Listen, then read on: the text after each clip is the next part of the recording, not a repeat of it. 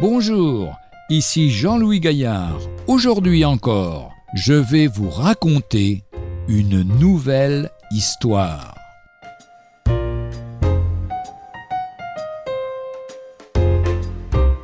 La grâce de Dieu.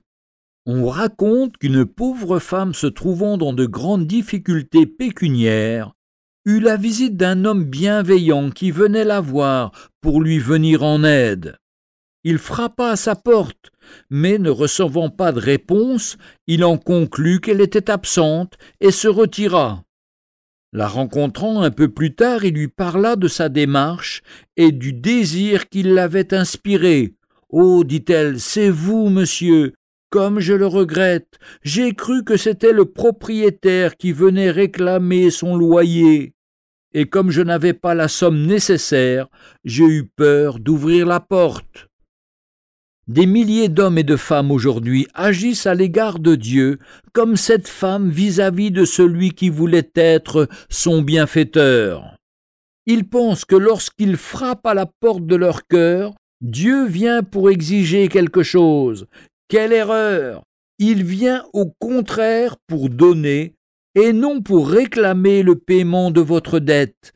Il vient pour vous délivrer de votre détresse et vous donner un héritage éternel. L'évangile de Marc chapitre 10 verset 45 nous dit Le Fils de l'homme est venu non pour être servi, mais pour servir et donner sa vie en rançon pour un grand nombre. Il a souvent frappé à votre porte avec amour, il attend depuis longtemps. Ah. Quel ami traiteriez-vous ainsi? Mais Dieu prouve son amour envers nous en ce que, lorsque nous étions encore des pécheurs, Christ est mort pour nous. Épître de Paul aux Romains, chapitre 5, verset 8. Ou encore ce fameux verset très connu de l'Évangile de Jean, chapitre 3, verset 16. Car Dieu a tant aimé le monde qu'il a donné son Fils unique, afin que quiconque croit en lui ne périsse point, mais qu'il ait la vie éternelle. Pourquoi suis-je venu et il n'y a eu personne? Pourquoi ai-je appelé et il n'y a eu personne qui répondit?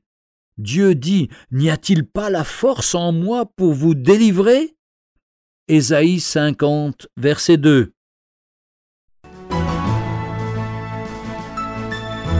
Retrouvez un jour une histoire sur www.365histoire.com.